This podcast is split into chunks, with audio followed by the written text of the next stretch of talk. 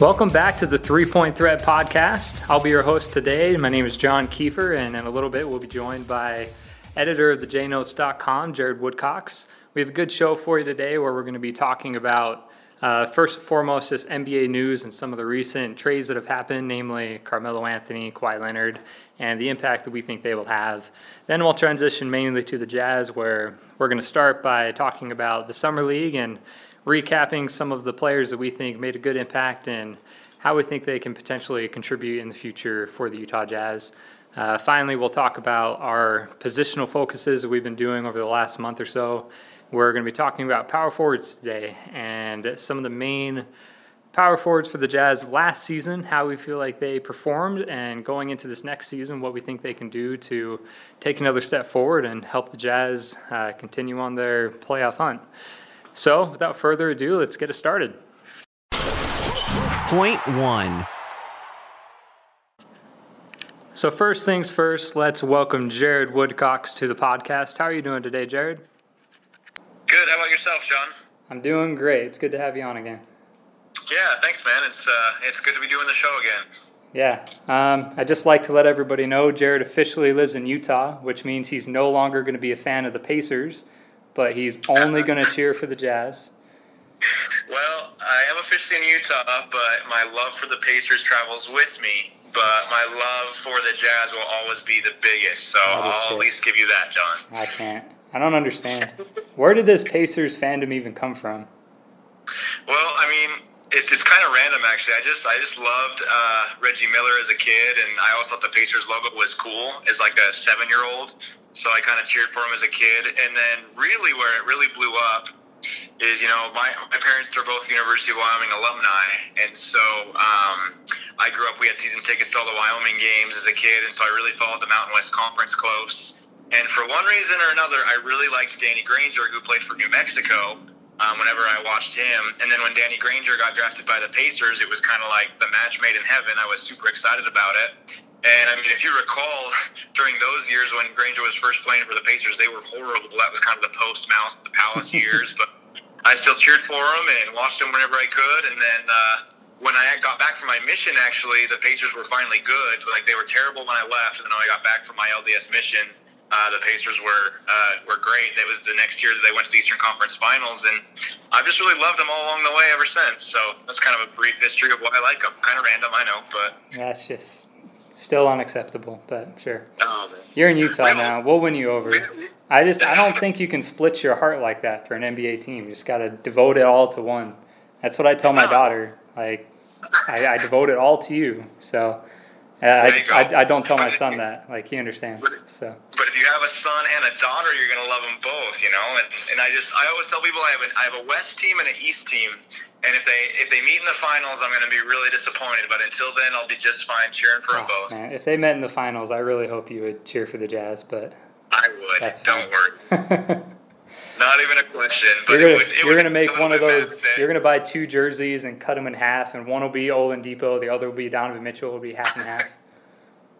Well, that's what my uh, Twitter header looks like right now. And uh, honestly, during the playoffs, what I'll do usually the Pacers will play first. You know, if they play on the same day, I'll rush home from work to watch the Pacers at five o'clock, and I'll put all my Pacers gear on. Then as soon as they're over, I'll, I'll run to the closet and switch to my all Jazz gear. So you know, got to rep both teams. All right, you do what you do.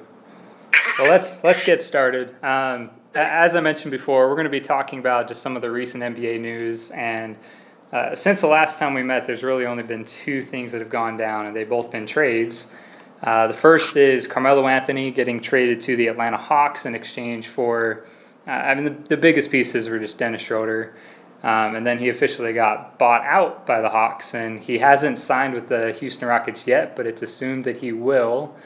Um, I mean, really, does that move the needle for you at all, Jared? Do you feel like Carmelo Anthony going to the Rockets makes them a better team? I mean, initial reaction, no. Um, you know, I really think that Melo is well past his prime. He's well past being kind of the impact player um, that he once was.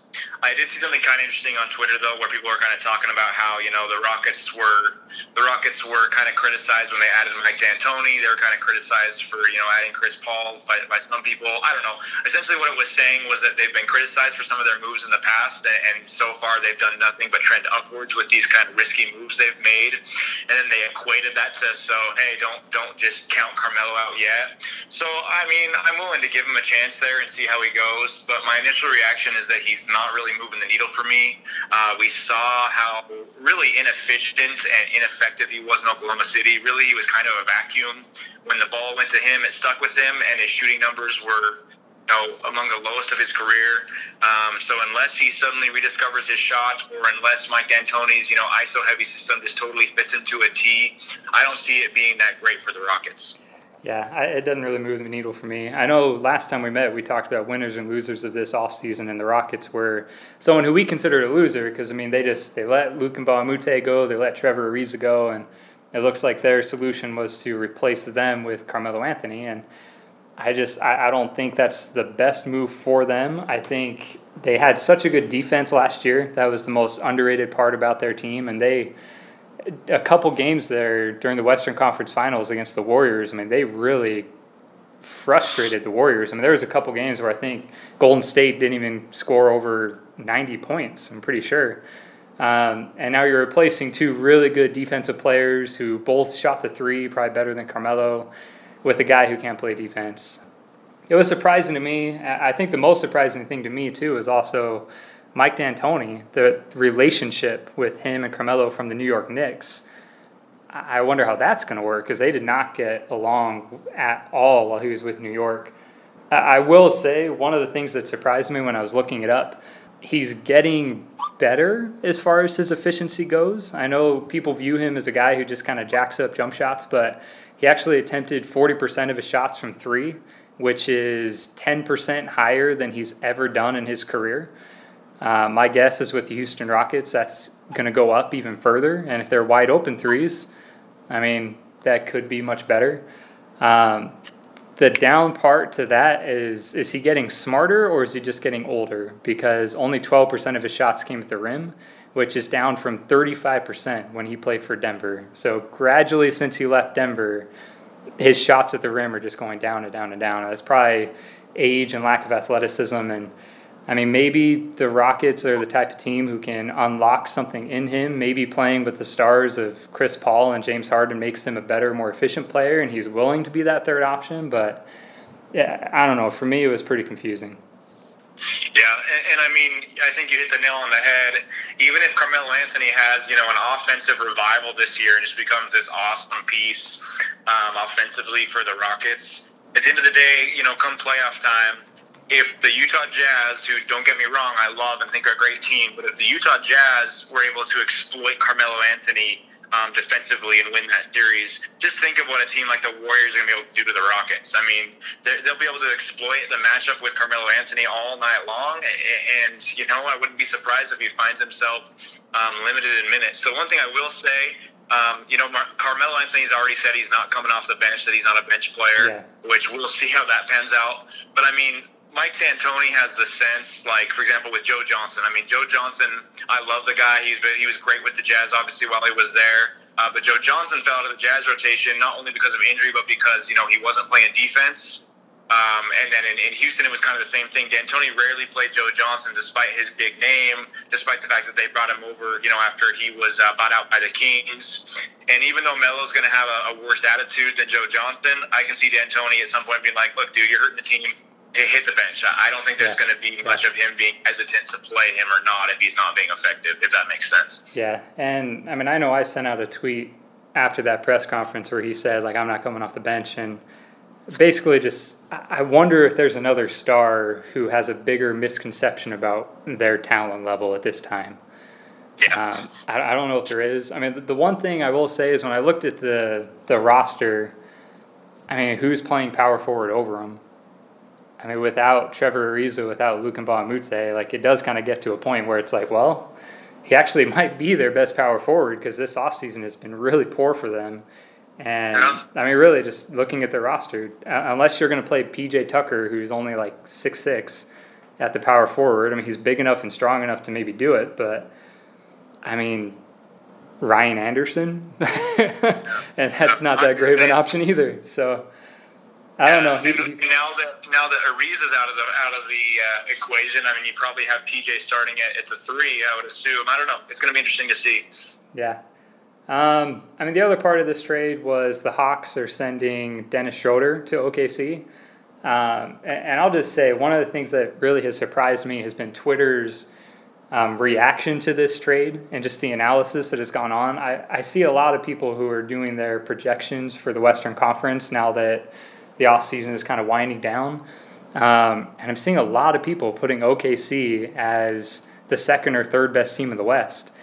And I just I don't understand it. Does lose is it because just losing Carmelo Anthony is that big of an upgrade or is it because they really feel like Dennis Schroeder is going to make that big of an impact?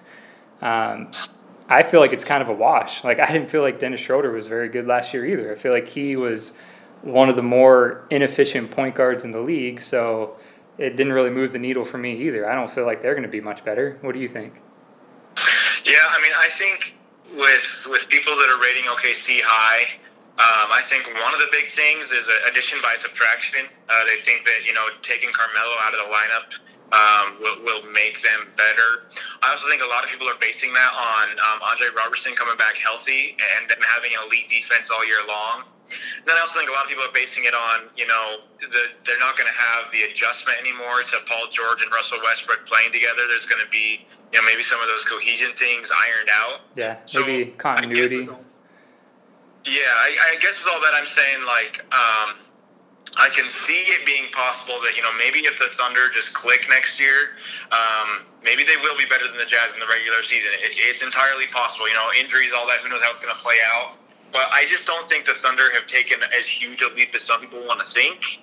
And I think you're spot on with Dennis Schroeder because I have never been a big Schroeder fan. In fact, when the when the Hawks traded Jeff Teague and, and kind of thought that Schroeder could take over for him, I mean, one, I'm not a huge Teague fan either. Um, but I thought the Hawks were making a huge mistake because I was like, if they think Schroeder's their guy for the future, I think they're terribly mistaken. I mean, the guy's fast, he has athleticism, but he's just not a good finisher, and he's not a good three point shooter. He just doesn't really do anything all that well. Um, and you have him and Westbrook, which is he going to back Westbrook up? Is he going to play at the same time as him? It really brings about a lot of questions. And I think Billy Donovan is a good coach, but I also think he struggles sometimes knowing who to play together, knowing how to do his rotations. I could see there being some issues there with Schroeder and Westbrook. So I guess, long story short, I could see the argument where the Thunder are a little bit better. But at the end of the day, I don't think they're going to be, you know, just this monumental team to beat in the West by any stretch of the imagination. Yeah, I think Schroeder gives them something that they haven't had in the last few years, which is just a backup point guard, like a really, really good backup point guard. Um, yeah. Like I, I, don't think he's a good starting point guard, but as a backup, he's probably one of the better ones in the league. Um, but I, I, also heard some people just throwing out the idea of, well, if Westbrook is willing to kind of shift over to the two, like they could play time together, and then you have a lineup of Schroeder, Westbrook, Paul George. Uh, what's it's not Jeremy Grant. Is that the Grant they have? What brother do they have? Man, it's Jerami or Jerry, and I can't remember which one. I think it is Jeremy Grant. Um, but but they have Grant at the four, and then Adams at the five. Like that's that's really not a bad lineup. Um, yeah. But I think the biggest thing is like how many players are. I don't think I don't think Schroeder can play off the ball, and I don't think Westbrook can play off the ball. And there's only one ball, so I just don't feel like them playing together is really going to work. Um, I, I, was looking at it last year, and, and, maybe it was just last year, but he only shot 28.4% from three.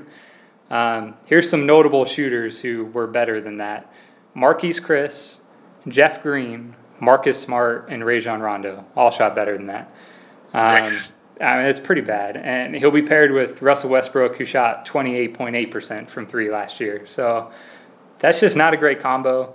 Um, there are some things he's good at, though. I mean, the last two years he's averaged over six assists per game, so I think he's a willing passer, and he doesn't have to be the guy who shoots. That's just kind of the role he was put in while he was with Atlanta. But I don't know. It's one of those wait and see type situations where it could turn out really well, and and OKC could look like geniuses, or I, I feel like it could be a train wreck, and Schroeder and Westbrook just aren't going to be able to play together, and it's going to be a problem.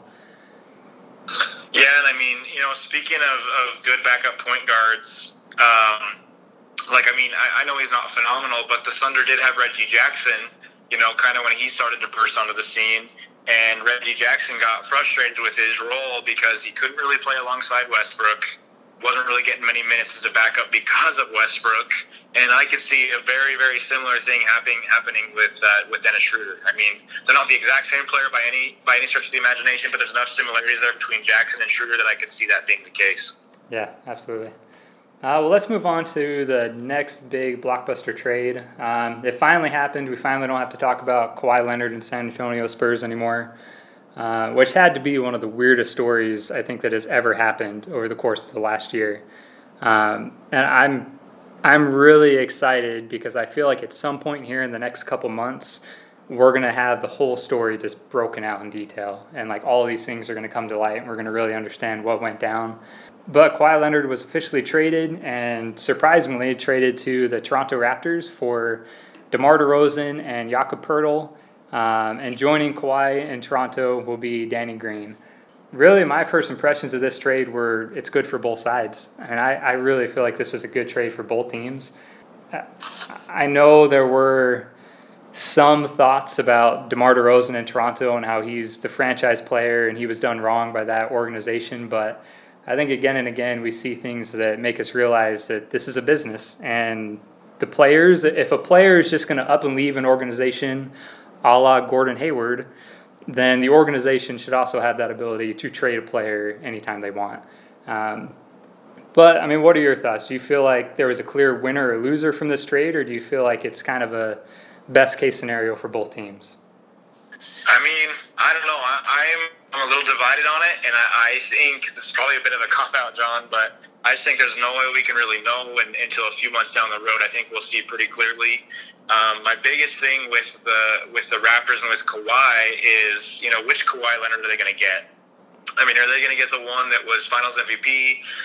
Are they going to get the one from you know two playoffs ago before he got injured, where he was just a monster and like he was almost single handedly going to you know lead the Spurs over the Warriors there for a little bit? Because I mean, if they get that Kawhi, eh, then the Raptors are going to be, you know, extremely good because they still have a phenomenal bench, still have a very, very capable point guard in, in Kyle Lowry, a great starting lineup.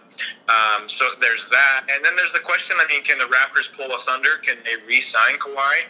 Because you know, if they get Kawhi at 100, percent if he's healthy and that same Kawhi's back, and if they somehow manage to re-sign him, I'm not saying I think that's going to happen but I also didn't think the Thunder would re-sign Paul George, so we'll see. But if those two things happen, then absolutely, I think the Raptors actually won trade. Um, I like DeMar DeRozan but you know, based on on kind of his inefficiency, you know, he takes a lot of long twos. He really did improve his game in that regard last year, but still, once the playoffs rolled around, DeRozan has never really been much of a producer in the playoffs, at least not to the level where the Raptors needed him. And you know, I hope he does well in San Antonio. I think San Antonio was lucky and fortunate to get a star. Yeah. So I guess in that regard, where they were going to lose Kawhi anyway, and they are getting a star in DeMar DeRozan is pretty big win for them, and maybe that's kind of the lines you were going as well.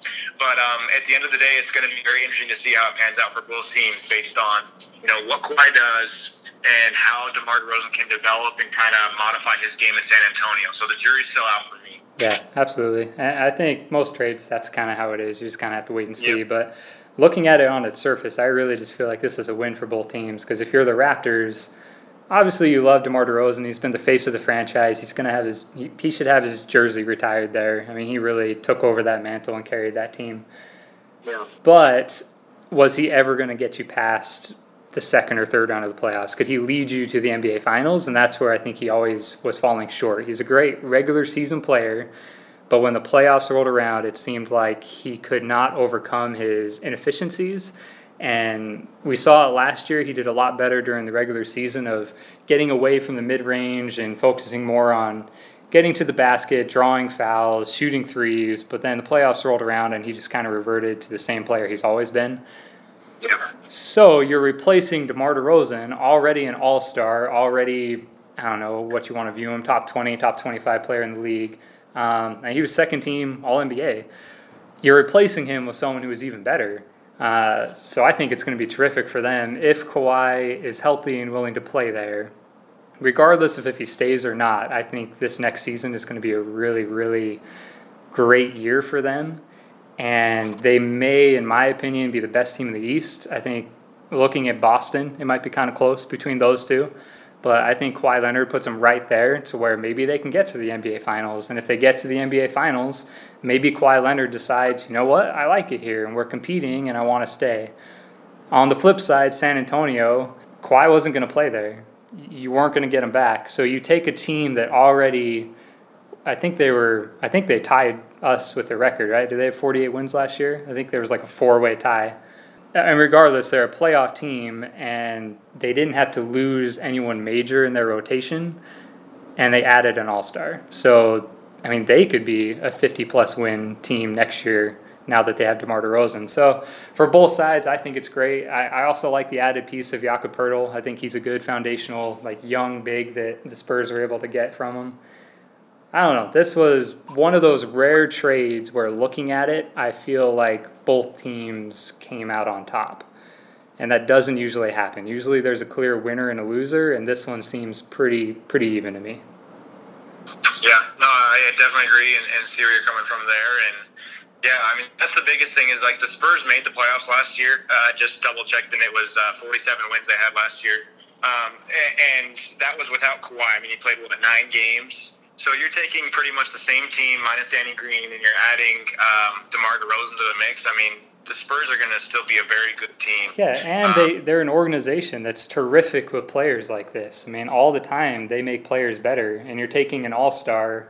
I, I just I look at this and I say Popovich and that organization could probably make DeMar DeRozan, I don't know, five ten percent better, and that's really really good for a guy who was averaging close to 25 points a game. So I feel like looking at next year in the Western Conference, everyone's talking about OKC being the third best team. I wouldn't be surprised if San Antonio is the third best team now. Yeah, I totally agree. And the last thing I want to say about DeRozan is that you know I agree with you that it's it's a business, and so as players can leave in free agency, you know teams should have the right to be able to trade those players away.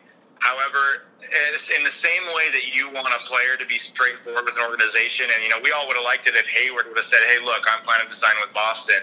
He didn't do that. If it's true that you know uh, Masai Ujiri told him, "Hey, we're not going to trade you," and then turned around and did it, which you know, there's kind of some conflicting reports on that. But if that really happened, that kind of doesn't sit well with me either. Yeah, so yeah, I don't know. My thoughts there. Yeah, I mean, the tough thing is without knowing the whole story, we don't know what happened. I mean, maybe it was during the summer league or early parts of the offseason, he told DeMar, like, hey, we're not going to trade you because he didn't think Kawhi Leonard was even a possibility. Um, and then when he becomes a possibility, you just you can't say no to something like that. So that's why I mean you really should never make any promises like that because you never know. You never know might what happen. And it's not just Kawhi Leonard. I mean, what if the Pelicans had been like, hey, we'll trade you Anthony Davis? Like you're not going to say no to that. So you probably shouldn't make promises like that to a player unless it's LeBron James and someone you're never going to trade. Yeah, yeah, for sure. All right, well, that'll wrap up some of the NBA news. Um, I mean, there's other minor things that went down, but we're really hitting that point in the off season where things are going to slow down until hopefully the schedule is released in a couple weeks. So from there, we will move to point two, where we'll just wrap up our thoughts on the summer league. Point two. For point number two, we're going to talk about the Utah Jazz Summer League that just ended a week or two ago. Uh, we really just want to focus on the three players from the Summer League that we know are more than likely going to be on this roster and are going to have an impact. Whether it's a small impact, they're going to be on the team. Those are Grayson Allen, Tony Bradley, and Gorgeous Niang. Or Georges Niang. I'm not positive how to say his name, to be perfectly honest. We're just going to call him Yang, which is sad because he was by far the best player from the summer league. I thought he was terrific, and I'm excited for what he's going to do next year. Um, I, I, know we talked about it a bit last time, but it really looks like part of the Jonas Jerebko decision on being willing to release him was in large part because of the play of, of Niang and how good he looked, and the fact that we really think he can fill that stretch four position. So, Jared, what, what were your thoughts on Georges Niang this summer league, and what do you feel like he has the potential to contribute for the Jazz next year? Yeah, I mean, you know, during summer league, John, you always kind of, you know, we talk about how it's fun to look at the second year players and kind of see how much better they are than the incoming rookies. Obviously, I know that Niang it, it has more experience than a second year player, um, as he's kind of jumped around a little bit. But it was kind of comparable in my mind that he just looked like a more seasoned player, which obviously he should have. But it was fun to just see his game really develop and expand. And I think the Jazz development system has a lot to say about, or has a lot to do with that. And I don't think he's necessarily going to be this just crazy impact player for the Jazz, but I do think he has a chance to contribute. I mean, you look at someone like Royce O'Neale.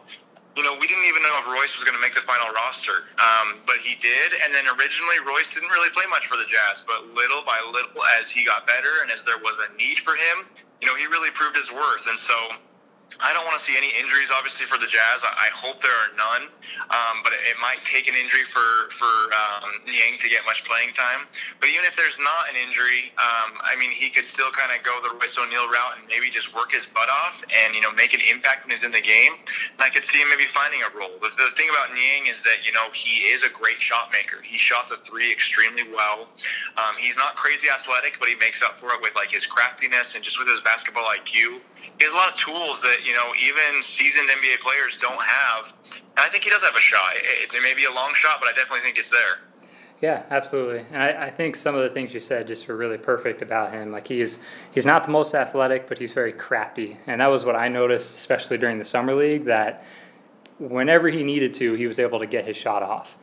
Um, which, which really kind of reminds me of someone like Joe Ingles, where they just they know how to use their body, they know how to use disruptive movement, like the stop and go type moves, to get to their spot. And I mean, he get he gets guys on his back really well to where he can do just those little floaters in the paint.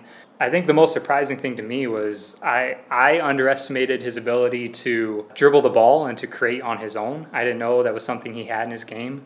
Uh, it surprised me when I saw him grabbing rebounds and leading the fast break immediately, which I think is something that the Jazz could really use.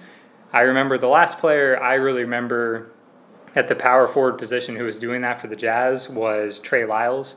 I know a lot of us don't really like Trey Lyles, but that was a part of his game that I always found really, really impressive was that he would grab rebounds and just start leading the break immediately. And Niang was doing that in the summer league and doing it well. Uh, also, his just distributing ability. During the uh, G League last season, he averaged about 4.2 assists per game. I didn't know he was that good of a passer and had the ability to create for others. So, uh, like you said, I don't expect him to have a very large role on this Jazz team. I do think there's a place for him, though, if he really shows that he can play within the offense and hit the three consistently, which he shot 45% from three during the G League. So he's shown that potential, but barring an injury, I'm not really sure if he's going to get that opportunity with the Jazz because more than likely that four position is going to be held down by Derek Favors, Jae Crowder, Thabo Sefolosha, and, and those are guys who really he's not going to get an opportunity to get in front of. Yeah, yeah, I, I agree there. Let's move on from Georges Niang. The next player that really stood out to me was uh, Tony Bradley. There were pros and cons to what I saw, positives and negatives, and areas that I you see a lot of growth, but then areas where it's like, man, he's just not quite there. The biggest thing I noticed was his ability to finish around the basket. That's something that I still think he needs to work on. I I went to the Utah Jazz summer league games. Granted, he did a lot better in Vegas at this, but during the Utah summer league, he was missing a lot of like just like putback layup attempts, little just floater bunnies, like missing a lot of shots around the basket that a guy of his size and length I think should be able to make. But I think he's getting there, and he showed he showed like he had much better hands and craftiness and ability to finish around the rim. Um, there were just times where he would go through streaks where it just seemed like he could not make a shot around the basket. Maybe he was just padding his stats, trying to get some extra rebounds. I don't know, but it was it was getting a little frustrating at times for me and my brother as we were watching the games because he was just missing these shots that, in my mind, anybody at that level should be able to make. Uh, the biggest thing that I saw about him that was a positive though was he looked a lot better defensively with his ability to move his feet and block shots. I know in the Utah Summer League he averaged about two a game, and he even had a I think it was the first game he had four blocks looked really good with his ability to keep a guy in front of him, play positional defense, and use that seven six wingspan to to disrupt the offense. Yeah, and I, I think, you know, with Tony Bradley, obviously the Jazz, you know, they, they were high on him. That's why they traded to draft him when they did. So I think that they have a lot of belief in him, and I think he's shown improvements, which is which is key. To me, the biggest thing with Tony Bradley is going to see, okay, this year, is he going to get um, Ekpe Udoh's minutes? or is um, or is the fact that the Jazz kept Udoh a sign that they know that Tony Bradley's not ready yet? So I don't know. I think Bradley still has a ways to go before he's actually contributing at all for the Jazz. I think even if there's injuries, we're going to see Udoh have the minutes ahead of um, Tony Bradley yeah, I mean, he's showing nice things. He's super young. Um, he's coming a long way. I think he has the potential to be an awesome rebounder and potentially even an awesome post scorer if he just gets a little bit of those, you know, those finishes and, and those uh, those touches close to the basket a little more under control. Yeah, uh, he definitely flashed the potential that shows why the Jazz were willing to trade to get him. Um, I specifically remember during the Memphis Grizzlies game, he was up against Jaren Jackson Jr., who coming out of the draft, people viewed him as the best shot blocker in college. Tony Bradley backed him down and then had a really nice spin move that led to an up and under reverse layup. And just moves like that make you see, like, okay, that's what the Jazz are seeing and that's what they think he can become. It's just not consistent right now. Hopefully he can get there though. He's still really, really young, and I think I think you're right. My guess is a big reason why we're seeing Udoh back this year is the Jazz know that Bradley isn't quite ready yet, and with Gobert's injury history, I don't know if they're willing to risk having Tony Bradley being the primary backup center. Yeah, I'm with you 100% there. Uh, so let's move to the final player, Grayson Allen, obviously the Jazz rookie. Um, I'll let you start off with this one. What are your? I know you after the summer league, you said you're still kind of torn on Grayson Allen. What are what are the things you like about him and the things you don't like? Well, I mean, the biggest thing I like is that apparently Donovan Mitchell wanted him on the team, so I guess I'm going to trust Donovan Mitchell on this one.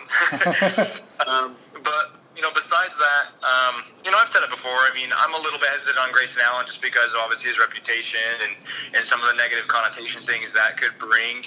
Um, but really, on paper, there's a lot to like. I mean, obviously his three point shooting, um, his sneaky athleticism. Um, I think you touched on this last time, John, but he, he's a sneaky good passer.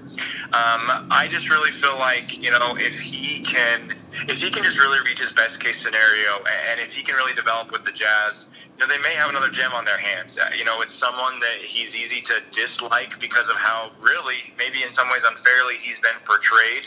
Um, but he has, you know, if you take attitude or past, you know, um, instances totally out of the picture, he has a lot of skills and he has a lot of things that on paper translate extremely well. And if he's just draining threes for the Jazz like crazy, no one's going to complain about anything else that he that he's done in the past.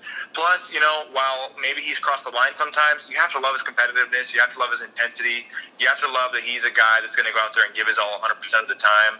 Um, I know you hate it when I bring up the Pacers, but uh, for example, the Pacers always had a very polarizing figure in Lance Stephenson. Oh, jeez, don't even. I can't. if you played against him, you hated him, obviously. But if he was on your team, you loved him because he literally, you know, gave 120% every single time he was on the floor. And just, you know, I didn't agree with all of his antics either. That's not what I'm saying. But similarly, you know, when there's a guy that just goes out there and competes, and you know, just with no regard to what what else happens, he's going to go out there and give his all and hustle and do anything he can to help his team win. That's what you love to see in a guy, and hopefully Grayson Allen can be an in control version of that, where he's just going out there and scrapping and doing whatever it takes for his team to win. Yeah, I think he's going to be fun. I I mean, my favorite thing about him is just his competitiveness. Like I, you gotta love the guys who just give it 110% every night. And the Jazz have had those players in the past, and we've fallen in love with them. I mean, the people who jump to my mind are DeMarre Carroll and Trevor Booker, guys who talent wise, I mean, they were good, they were okay. I mean, they weren't the best on the court, but man, we loved them because every night we knew what we were going to get. If there was a loose ball, they were going to be the first one on the floor. If there was a fight, they were going to be the first one there supporting their teammate. I just you fall in love with a guy like that. They're I guess Lance Stephenson, they're the guy that everybody else hates, but if he's on your team, you love. And I, I just wrote that recent piece about Grayson Allen and Donovan Mitchell, and that was one of the things he said to Dennis, Dennis Lindsey. Going against him, he's someone I don't want to play against, but I would love him on my team. And I think that's what the Jazz fans are going to realize. But as a player, though, he really does have a lot of talent. He's a good, good player. He can shoot the three with confidence off the dribble or spotting up. He can get to the basket on his own because he's a good athletic player. Um, really crafty finisher. Um, a lot of times he doesn't get all the way to the basket. He's pretty good about getting into the paint, either doing those floaters or he has a really good step back jump shot that he does in the paint that I saw a lot when looking at video from him. So I think Jazz fans are going to love him. I think give it give it a month and we're going to forget all about his time in Duke and the instances that he had, and we're going to just we're going to be in love with him. Yeah, I, I hope you're right. I'm hoping for the best. Yeah, and I guess like you said, if it's somebody that Donovan Mitchell wanted on the team, whatever we have to do to get Donovan Mitchell happy. So. Yeah, no kidding. it's kind of interesting to think that, I mean, a, a rookie, a, a second year player like Donovan Mitchell, potentially already has sway within the office. Like you don't really you don't really see that a lot. Yeah, no doubt. All right, well that wraps up the summer league and what to expect from those players who are going to be. We'll we'll see. Hopefully, having a contribution next year, but if not next year, there are pieces for the future that I think we're going to be really excited about. Grayson Allen is the player I would say is probably going to get the most playing time out of all those guys.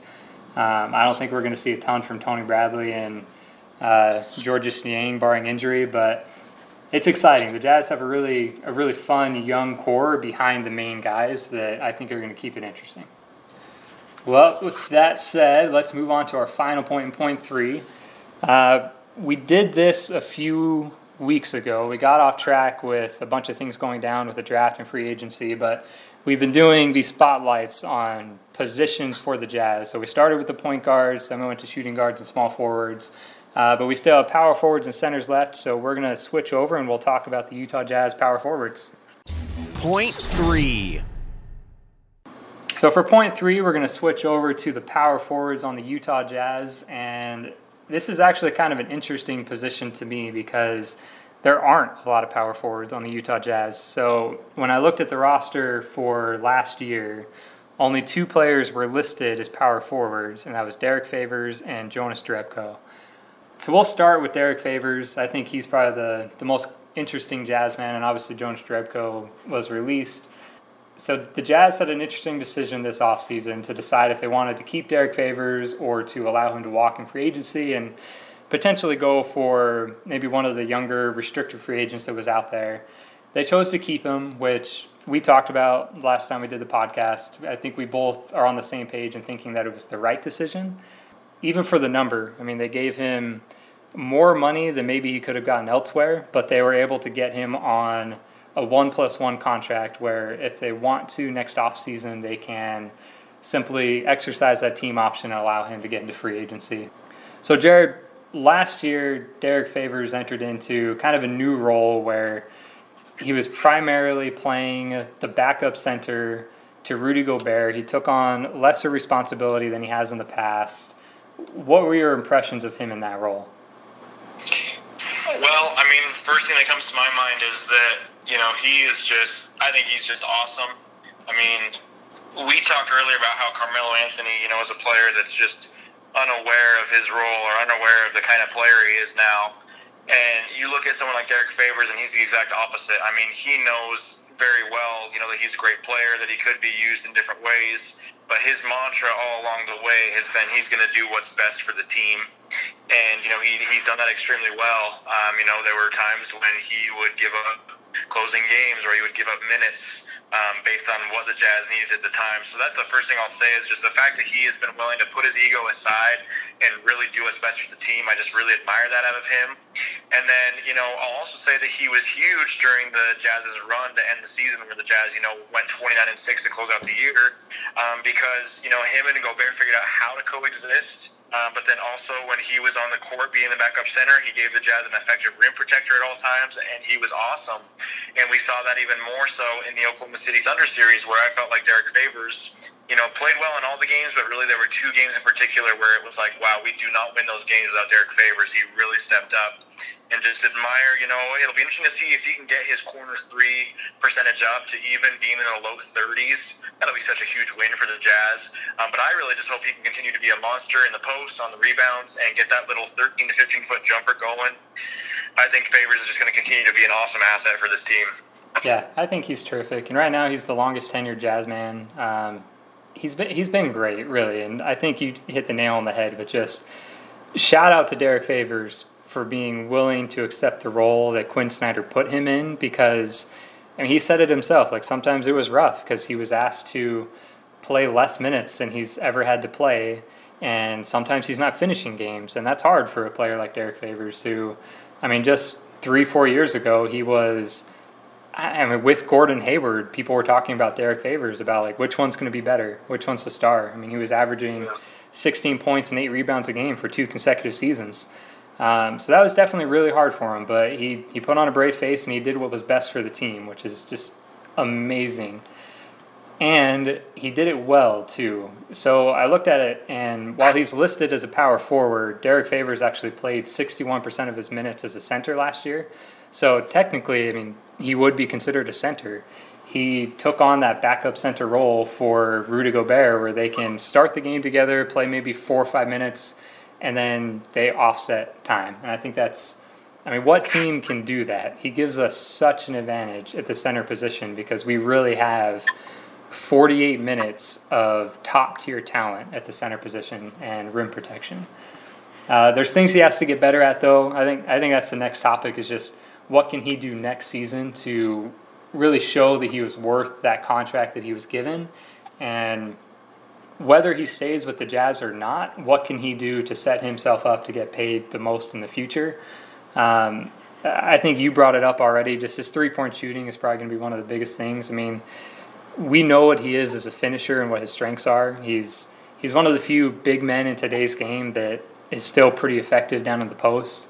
Um, pick and roll wise, he shot uh, 72% within five feet from the basket, which is one of the top numbers in the entire NBA. That was better than Rudy Gobert. Um, really good finisher at the basket, but the biggest question is can he shoot that three? So last year, he shot the most threes that he has in his entire career um, and still didn't take one per game. He was at 0.8 attempts per game. So, I mean, my biggest question is do we think that he can get to two three point attempts per game? Just, just one and a half. And then can he up his shooting percentage to where last year he shot 22% from three? Can he get that to 30%? I think those are going to be the two biggest questions on Derrick Favors. And if he can do that, I think he's going to really benefit the Jazz as far as our spacing spacing is concerned, and he's going to set himself up for another large big contract in the future. Yeah, without a doubt. And I mean, you know, even if he like didn't get better, which I don't foresee happening and don't want to happen. I feel like what he brings right now is just so underrated, and he has so many skills that the Jazz, you know, really know how to utilize so well. And you talked a lot, John, this offseason about like, you know, if not Derrick Favors, then who? Like, who could the Jazz realistically replace his production with? There was nobody. You know, there was no one even close to Favors they could have replaced him with that made sense from either a fit or a financial or any you know standpoint, there wasn't anybody, and so this was an absolute no-brainer. And it's just I'm so glad that he's excited to be back, and I'm so glad the Jazz found a way to get him back, and that you know may, maybe he's being overpaid. I kind of put that in quotes for this year, um, but really with it being such a flexible deal, you know, it's, it's the Jazz can afford him this year, and then they have flexibility on him in the future. So just a huge win on all sides with with this Derrick Favors agreement. Yeah, I think it's going to be great. And I, am so excited for next year because I think it's going to be even better, especially if Rudy Gobert can stay healthy. Um, and also just for Derrick Favors, just kind of having that peace of mind. Like it's not a contract year anymore. You got paid, you've got your money, and he just focused on basketball and getting better. Um, and really, like, there's things that he does better than Rudy Gobert that we don't really talk about. I mean, one, he is a better shooter, whether it's just shooting that 15 foot jump shot, like you said. Um, and then I pointed out he's he's better at finishing around the rim. Gobert is more of a lob threat for sure, but Derrick Favors, I mean, that's seventy-two percent finishing within five feet is just elite. That's that's an elite level at finishing around the rim. Um, the other thing that I, I think is underrated in his game, and we saw it more um, against OKC and against the the, the Rockets. Um, just his ability to guard the perimeter. He's a better perimeter defender than Rudy Gobert. So when he gets switched onto uh, James Harden or Chris Paul or Russell Westbrook or whoever it might be, um, he stands a much better chance of being able to limit their effectiveness. And I think that's a part of his game that's really underrated and is a huge benefit to the Jazz. So we're we won't talk too long about Jonas Jerebko. Just like I said, he's no longer on the team. Um, the Jazz decided on, I guess it would have been July 9th, to not exercise his team option and allow him to go into free agency. And then it seemed like almost immediately after they allowed him to walk, I was seeing that he signed with Golden State Warriors. So I, I imagine he was pretty much. I'm guessing the Jazz were very vocal and communicative with him, telling him, "Hey, there's a good chance that we're not going to re up your contract." Um, so he was already having his agent out there in discussions. So good for him. I mean, he was he was really a nice player to have on the team for one year. Um, I liked him. I, I know we've talked about this before. My favorite thing about Jonas Jerebko was he's obviously limited in certain areas as far as his athleticism is concerned, but he had more heart than almost anybody on the court when he did play. I mean, he just he hustled harder than anybody, and you could see it in his play. And again, Jazz fans, we recognize that and we appreciate that. And I wish him the best of luck. I hope he does really well with the Warriors. I, I hope he gets another ring. Yeah, I mean, I, I really like Jerebko, and I was happy to have him. And um, at the end of the day, though he wasn't necessarily crucial for what the Jazz were doing, I felt like a lot of his shortcomings, especially defensively, were um, exposed during the playoffs, um, especially in that series against the Thunder. Yeah, I mean, and, he, uh, and I, I hope that he can do well. I hope he gets an ovation when he comes back to Salt Lake City if he, if he finds any playing time with the Warriors. Uh, but I'm going to disagree with you. I hope he doesn't get a ring because I can't cheer for the War. I can't cheer for the Warriors to ever get a ring, no matter who's on their yeah, teams. yeah, I know. Just to accept the inevitable, it's going to happen. Yeah, that's Um, true. but I I think that's a big thing to point out, though, is just looking at his his minutes during the playoffs, and I think that's a, big part of the decision that the Jazz had to make was this is a guy who, while we really like, when it came down to the most important part of the year, they only played him eight minutes a game, and he averaged two points in those eight minutes. I mean, it just they were really only playing him in games where it was a blowout and it didn't matter anymore. Um, so I don't know if that's necessarily someone that you really have to keep on your team. And if they were able to release him and then sign Georges Niang for less money, I mean, financially, it just makes sense to take the younger player who you're going to pay less money, but it's going to. I mean, he's probably Georges Niang is probably going to give you 80 to 90 percent of what Jerebko is giving, and that's fine in 10 minutes a game. There are certain areas that I think we're going to miss. I mean, big thing. He shot, I believe it was 43% from three. I mean, really, really effective three point shooter, and that's something the Jazz are going to miss because, in, my mind, that was the biggest need this offseason was we needed more shooting, and we, I don't know if we're coming back with more shooting now that Jerebko's gone. So that's something that I think the Jazz are definitely going to miss. But how how do you think they're going to fill him not being on the roster anymore? Because I mean, we already said that Georges Niang probably isn't going to get much playing time. So with Jerebko not getting his 15 minutes a game that he got this last season, who do you think is going to take over those minutes? Well, I think the hope is that Thabo and Crowder um, can kind of fill that role. Obviously, Jerebko was a better three-point shooter than both of them, which does raise some concerns. Um, but again, you know, yeah, 15 minutes a game, but also uh, had a lot of DNPs as well. And so I don't think that it's absolutely vital. His role wasn't ever, you know, completely vital.